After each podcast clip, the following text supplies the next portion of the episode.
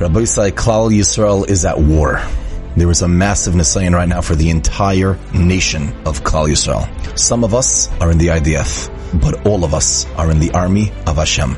When you look at an army, you realize that there's many different battalions, many different brigades. There's the Air Force, the ones who are flying the jet fighters. You have the people driving the tanks. You have the people in the boats, the people in the ships. You have the snipers. You have the foot soldiers. You have the cook. You have the people who sew the shoes, the boots, the clothing, the vests, the helmets. There are so many different parts to an army. It's not just like the soldiers. It's everyone. We are all in this together.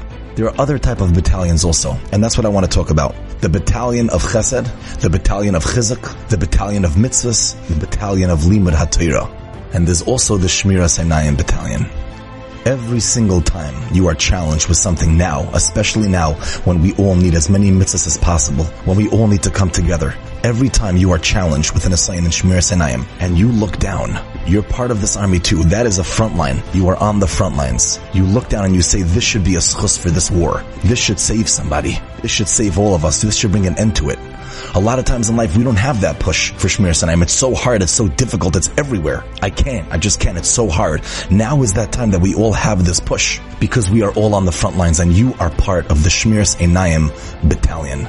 It's no less scary. We're surrounded on all sides. The Yetzer Hara comes from everywhere.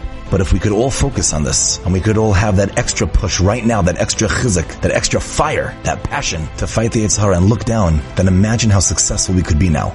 Every single one of us are on the front lines. Every single one of us are part of the battalion of Shmiras Einayim. Rabbi said, let's be strong, let's get our artillery, and let's go fight. We can all do this together.